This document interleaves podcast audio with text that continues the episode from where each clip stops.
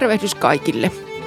Olemme tällä kertaa Ruokamurroksessa podcastin studiossa ilman vakiojuontajaamme Hanna Jensseniä.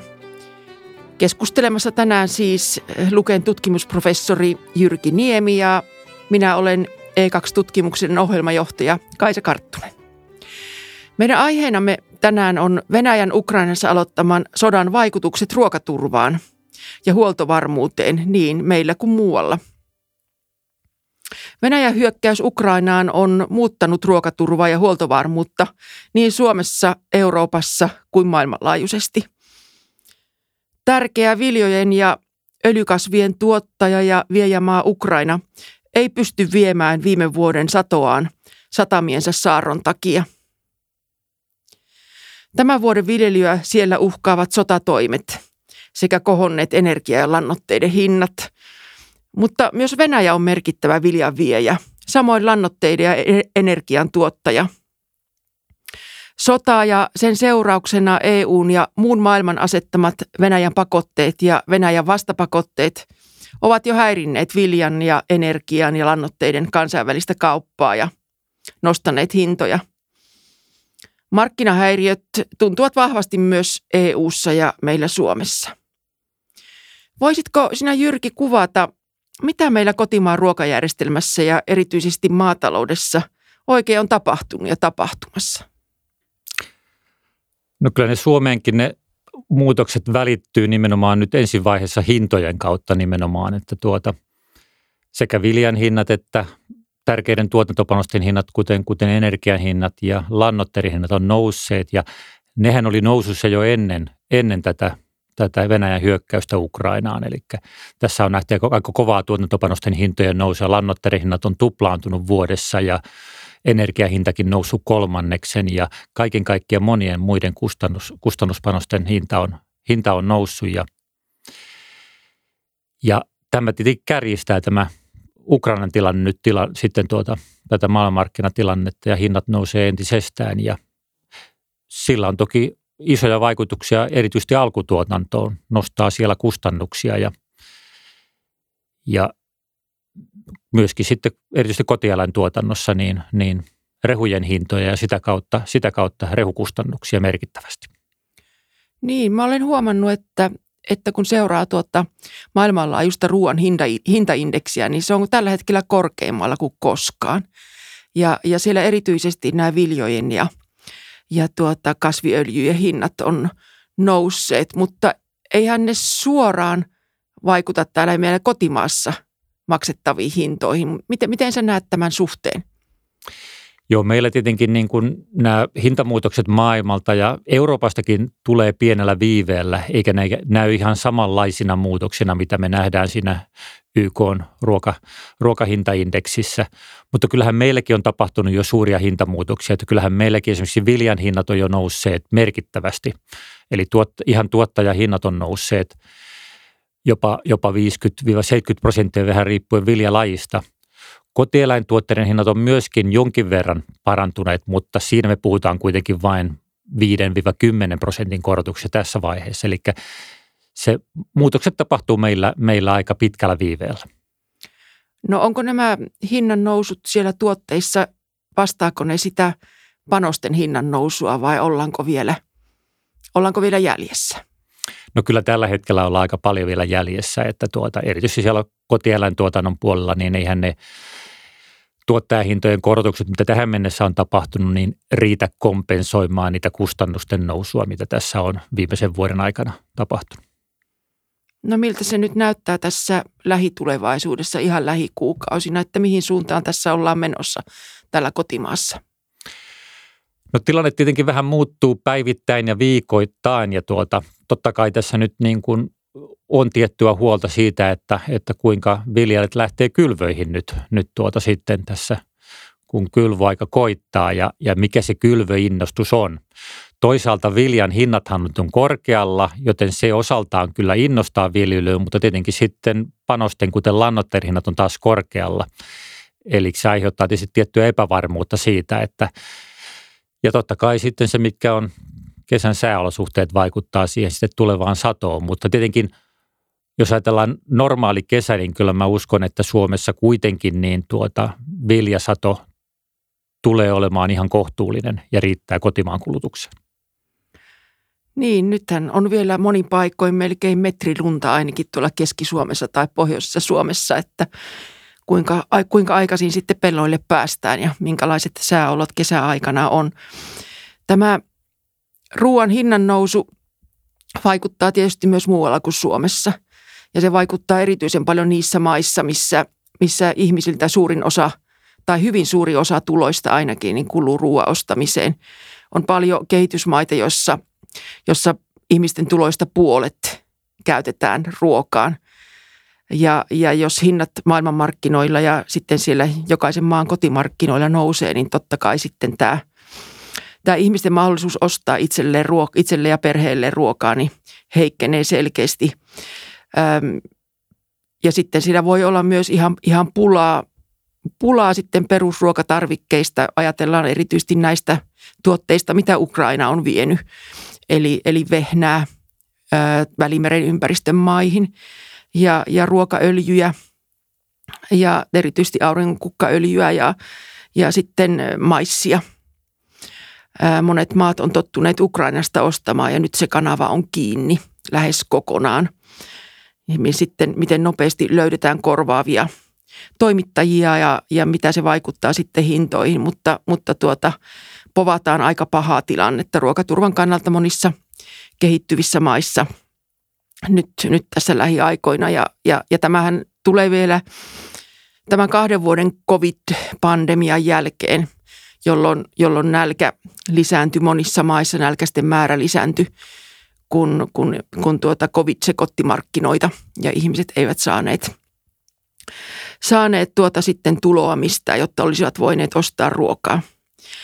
Eli tässä on, on hyvin suuria, äh, hyvin suuria tuota, maailman ruokamarkkinoita ja, ja monien maiden ruokaturvaa heikentäviä näkymiä nyt tulevaisuudessa. Et siinä mielessä me Suomessa ollaan, ollaan niin kuin aika hyvässä tilanteessa kuitenkin, että, että miten sä arvelet Jyrki, että nämä, meillä nämä kuluttajahinnat sitten, elintarvikkeiden kuluttajahinnat lähtis nousuun tai, tai jatkasivat nousua nyt näiden, näiden tuota, tuotantopanosten ja, ja maataloustuotteiden hintojen nousun seurauksena – Joo, että vaikka meillä ne muutokset on ihan erilaisia kuin tosiaan näissä kehittyvissä talouksissa ja monissa tuontiriippuvaisissa maissa, niin toki meilläkin niin kuin ruoan hintaan kohdistuu nyt poikkeuksellisia nousupaineita.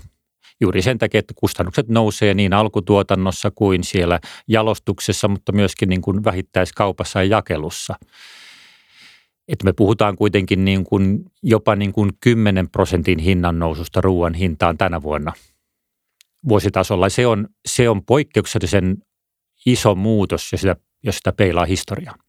Siis tar- puhut nyt kuluttajahinnoista. Puhutaan nimenomaan kuluttajahinnoista. Joo, mitä kuluttajat kaupassa, joo. kaupassa joutuu ruoastansa maksamaan.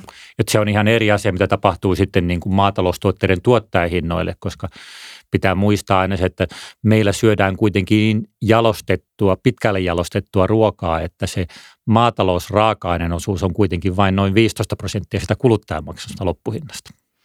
Aivan. Ja jos se 10 prosentin nousu tapahtuu, niin se sitten, miten se sitten jakautuu näiden eri, eri portaiden kesken, että, että miten arvioidaan, että nämä kustannukset eri portaissa on, on sitten nousseet. Luuletko, että se 10 prosenttia riittää? No sekä ei varmasti riitä niin kuin kaikkien ehkä kustannusten kompensoimiseen, mitä siinä ketjussa on tapahtunut, mutta kun, että varmaan hinnan nousu jatkuu sitten ensi vuonna myöskin, että, että me ei voida odottaa kuitenkaan kaikki hinnan nousu tapahtuvan tänä vuonna, kun ajatellaan, että osa vuodesta on mennyt ja nyt kuitenkin hinnat on nousseet vasta noin reilun 4 prosenttia. Mutta varmasti tämä tilanne jatkuu ja riippuu tietysti myöskin maailmanlaajuisesta ja Euroopan laajuisesta sadosta tulevana satokautena, että mikä on tilanne syksyllä. Että nythän, nythän maailmanmarkkinoilla veikataan, jos katsoo siis viljan futurihintoja ensi syksylle, niin vaikka odotetaan normisatoa, niin siitä huolimatta hinnat on korkealla. Eli vain ennätyssadolla voisi niin kuin tämä tilanne ruveta pikkuhiljaa normalisoitumaan – jos taas tulee huono sato, niin todennäköisesti tilanne sitten entisestään niin kuin heikentyy.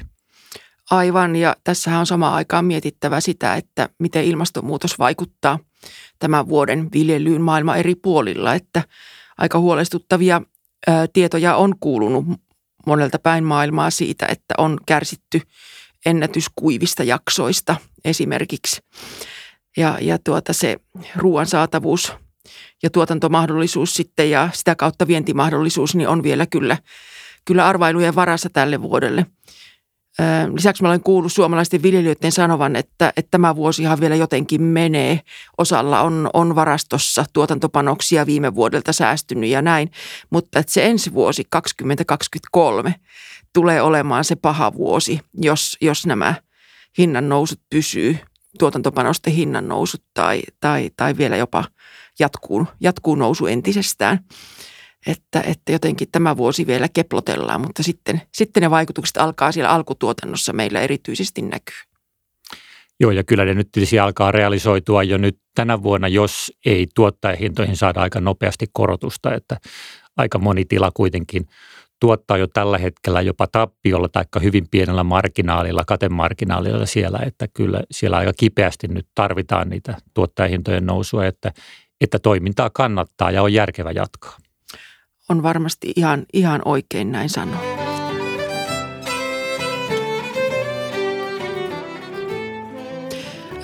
No sitten mainitsin tuossa jo tuon ilmastonmuutoksen ja mehän molemmat olemme olleet mukana – Just Food-hankkeessa, jossa on mietitty reilua ruokamurrosta ja sitä, että miten erilaisia murrospolkuja pitkin päästäisiin ruokajärjestelmän päästövähennyksiin, kasvihuonekaasupäästöjen vähennyksiin.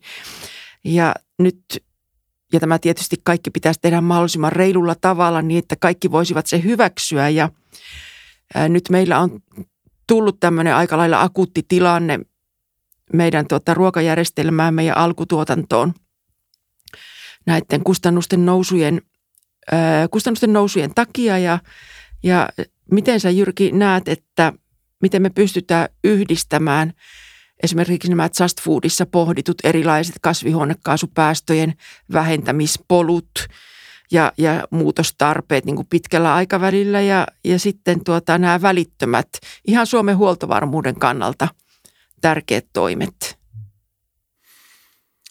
Joo, tämä tietysti erittäin vaikea kysymys. Tähän ruokajärjestelmään kohdistuu niin monia erilaisia tavoitteita, kun pitää tosiaan turvata, turvata ruoan saantia ja riittävä ravitsemus ja samalla sitten toimeentulo kaikille niille, jotka sen ruoan tekee. Ja lisäksi sitten vielä pystyä homma tekemään niin, että, että vähennettäisiin ympäristökuormitusta ja myöskin ilmastokuormitusta siinä samalla. Ja nyt varmaan niin kuin tähän akuuttiin kriisiin ja, ja pidemmän aikavälin niin kuin tavoitteisiin. Meidän pitää vähän luoda sellaista sekä lyhyen että pitkän aikavälin suunnitelmaa. Mehän ei pystytä ruokajärjestelmää kovin nopeasti muuttamaan. Me ollaan hyvin riippuvaisia tällä hetkellä ruoantuotannossa esimerkiksi fossiilienergiasta, niin kuin ollaan koko yhteiskunnassa. Me ei päästä siihen kovin nopeasti eroon, mutta me voidaan toki niin kuin lyhyellä välillä ja meidän on päästävä eroon Venäjä-riippuvuudesta – se voi toisaalta tarkoittaa sitä, että lyhyellä aikavälillä me joudutaan ottamaan jopa niin kuin vähän takapakkia näissä ilmasto-. Välttämättä me ei päästä eteenpäin, mutta meidän pitäisi samalla pystyä kuitenkin rakentamaan sitten sitä tulevaisuuspolkia sinne pitkän, pitkällekin aikavälille ja miettiä niitä mahdollisuuksia sitten vähentää fossiilienergiaa nostaa sitä energiaomavaraisuutta esimerkiksi maatiloilla. Se on täysin mahdollista biokaasun, aurinkoenergian avulla, mutta toki se vaatii isoja investointeja, eikä tämä tie tule varmastikaan ole helppo. Se, se vaatii myöskin, varmasti myöskin yhteiskunnan tukea niihin investointeihin, mitä, mitä joudutaan niin kuin koko ruokaketjussa tekemään. Samaten myöskin sitten niin kuin tämä, tämä kiertotalouden edistämistä me käytetään sitten lannot, lannoitteiden osalta, niin, niin, niin voitaisiin edistää kierrätyslannoitteita ja paremman, paremmin myöskin sitä niin kuin karjanlannan käyttöä ja niin edelleen ja vähentää sitten tämän keino, keinot, keinolannoitteiden käyttöä. Tämä karjanlannan käyttö ja sen tehostaminen on, on todella mielenkiintoinen kysymys, kun ajatellaan, että meillä on kuitenkin tämä tuotanto aika lailla alueellisesti eriytynyt.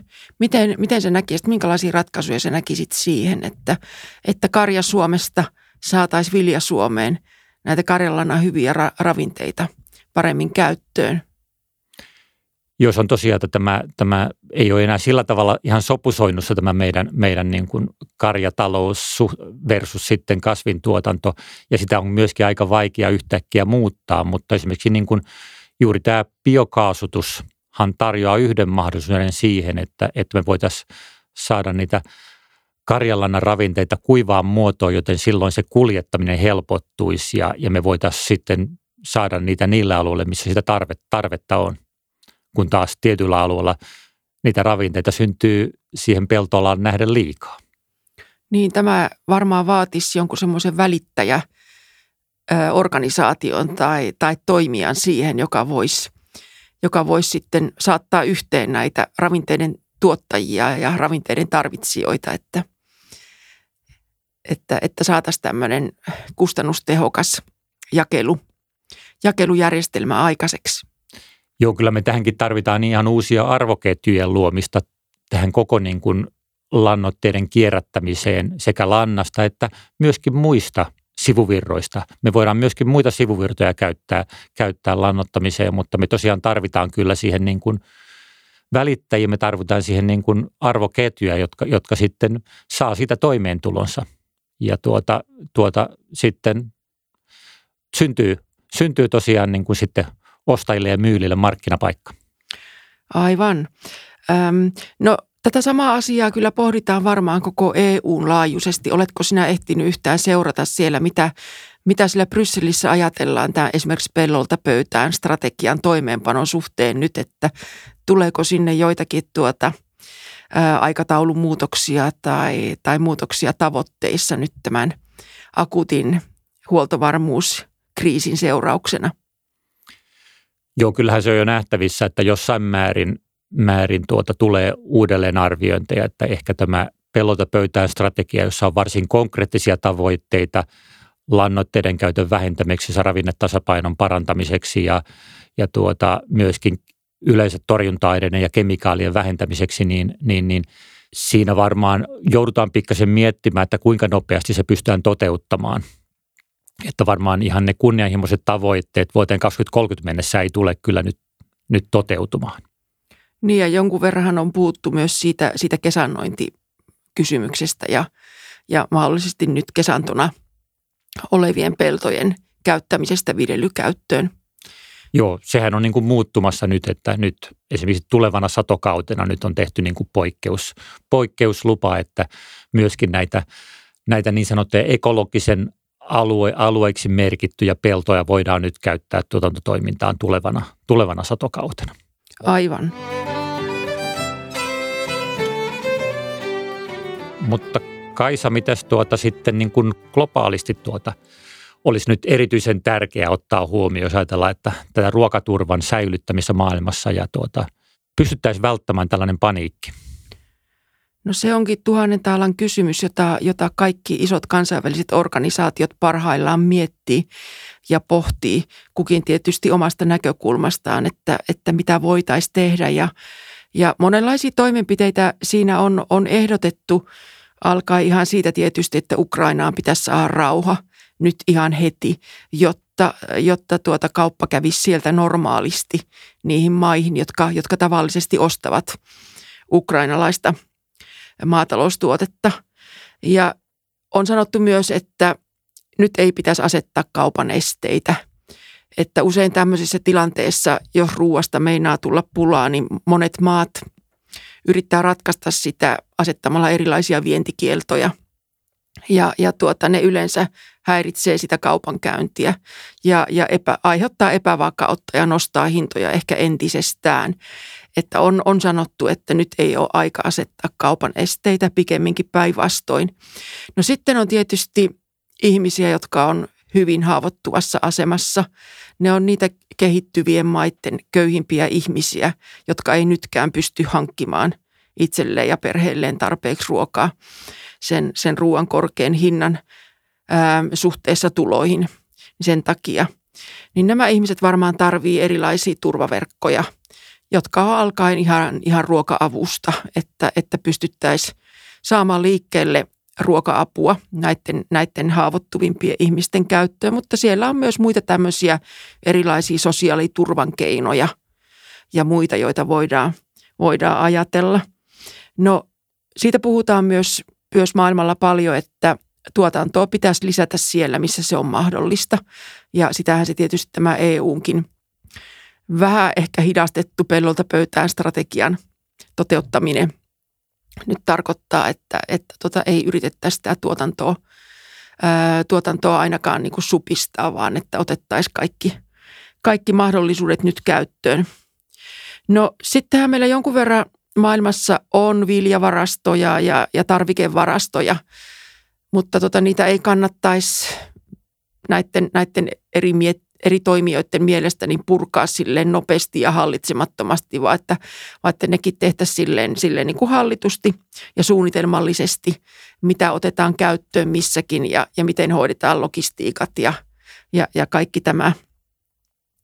Mutta kyllä sitten, sitten puhutaan paljon myös siitä, että näiden ihan akuuttien keinojen lisäksi niin me, meidän pitää pystyä siirtymään semmoiseen vahvaan ja kestävään ja reiluun ruokajärjestelmään, joka on ainoa, ainoa tavallaan niin kuin tulevaisuuden mahdollisuus, että jos me ylipäätään halutaan, halutaan että, että ihmiset maailmassa ruokaa syövät tulevaisuudessa, niin meidän pitää kyllä miettiä tätä meidän ruokajärjestelmää niin globaalilla kuin kansallisella tasolla ihan, ihan uudestaan. Ja, ja, ja puhutaan siitä ruokajärjestelmän murroksesta tai transformaatiosta, kestävyysmurroksesta – joka, joka ottaa huomioon tietysti nämä kestävyyden eri ulottuvuudet silloin niin sosiaalisen, taloudellisen kuin ympäristöllisen kestävyyden, että, että meidän nykyinen, nykyinen ruokasysteemi niin ei, ei ole terve. Se ei, se ei toimi nyt eikä, eikä se toimi tulevaisuudessakaan. Mutta tämä, tämä on tämä iso kuva, se on, se on, se on osittain aika pelottava.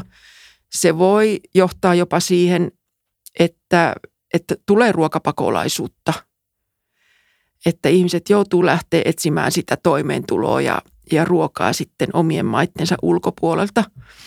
Ja, ja tuota, tämä varmaan realisoituu, realisoituu ehkä jo ensi talven aikana, jos, jos tilanne säilyy näin vaikeana, eikä siihen löydy, löydy sitten ratkaisuja. Mutta mä haluaisin Jyrki tässä ihan, ihan lopuksi vielä kysyä sulta ihan niin kuin Suomen kannalta ja Suomen näkökulmasta vielä ja Euroopan unionin näkökulmasta tämän maatalouden ja koko, koko tämän ruokajärjestelmän, Suomen ja Euroopan ruokajärjestelmän ää, näkökulmasta, että mitä tämä tulevaisuus näyttää nyt tämän alkuvuoden muuttuneen tilanteen seurauksena, että jos sinä saisit päättää, niin minnekä mentäisi? Niin kyllähän nyt kuitenkin eurooppalainen ja suomalainen ruokajärjestelmä vaikuttaa edelleen suhteellisen vahvalta ja tietenkin yksi asia on myöskin sitä, että meillä on tulotaso suhteellisen korkealla, eli pystytään myöskin sitten hankkimaan ruokaa. Mutta onhan ruokajärjestelmä herkkä. Se on herkkä maailmassa ja se on niin kuin Euroopassakin. Ja kyllähän me tietyllä tavalla kuitenkin eletään, eletään vähän niin kuin kädestä suuhun siinä mielessä, että juuri ja juuri pystytään tuottamaan se, mikä on kasvava kulutus – ja sen takia tällainen, tällainen poikkeuksellinen tilanne, mikä on nyt, niin, niin sitten tietenkin järisyttää tätä ruokajärjestelmää aika vahvasti. Ja ehkä, ehkä se on, mitä, mitä tästä voi niin kuin sanoa, niin tuota, kun me tarvitaan kestävämpi ruokajärjestelmä, meidän on pakko ottaa nämä ympäristöasiat paremman huomioon. Meidän on parem, pakko ottaa huomioon ilmastoasiat, muuten me ei pysty jatkamaan maataloustuotantoa tässä täällä täällä, täällä maapallolla, niin ei pidä, ei pidä myöskään ajatella, että meidän pitää pitää kiinni nykyisessä tuotantojärjestelmässä, vaikka me joudutaan tässä varmaan akuutissa vaiheessa toki turvaamaan, että tämä nykyinen järjestelmä toimii.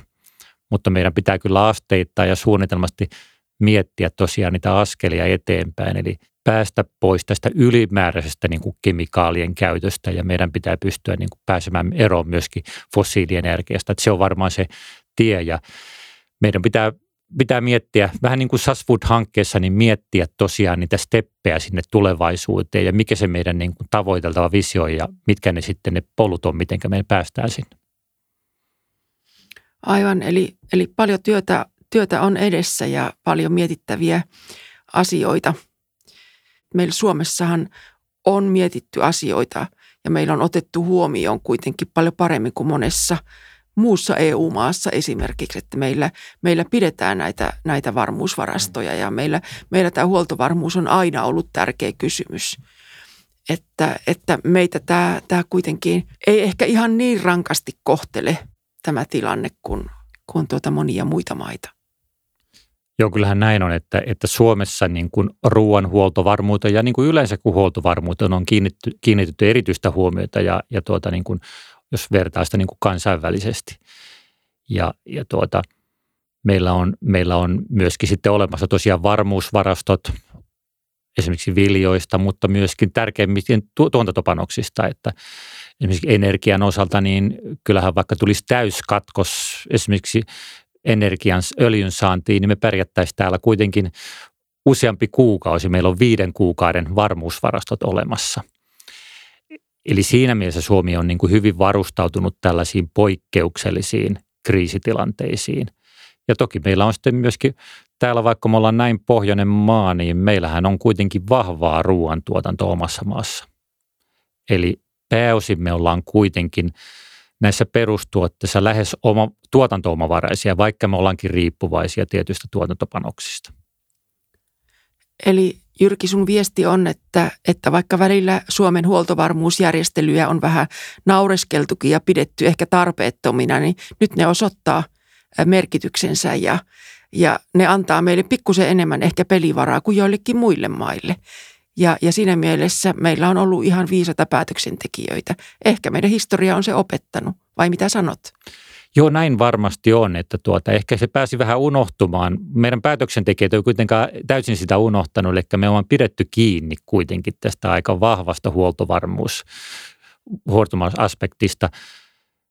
Mutta varmaan niin kuin tässä, kun maailmassa on, on tuota, mennyt aika hyvin ja tuota, ei ole ollut tällaisia kriisejä, niin me ollaan alettu uskoa siihen, että onko meillä edes tarvetta tällaisille huoltovarmuustoimenpiteille. Mutta tämä kriisi tietysti osoittaa, että kyllä ne on hyvä vain varmuuden vuoksi olla siellä olemassa. Juuri näin. Kriisejä on, on ollut, mutta ne on ollut meistä kaukana, ne ei ole koskettanut meitä ja nyt tämä, tämä kriisi on lähellä ja se koskettaa meitä, meitä ihan tässä meidän arjessa, mutta onneksi, onneksi meillä on siihen ainakin joltakin osin varauduttu.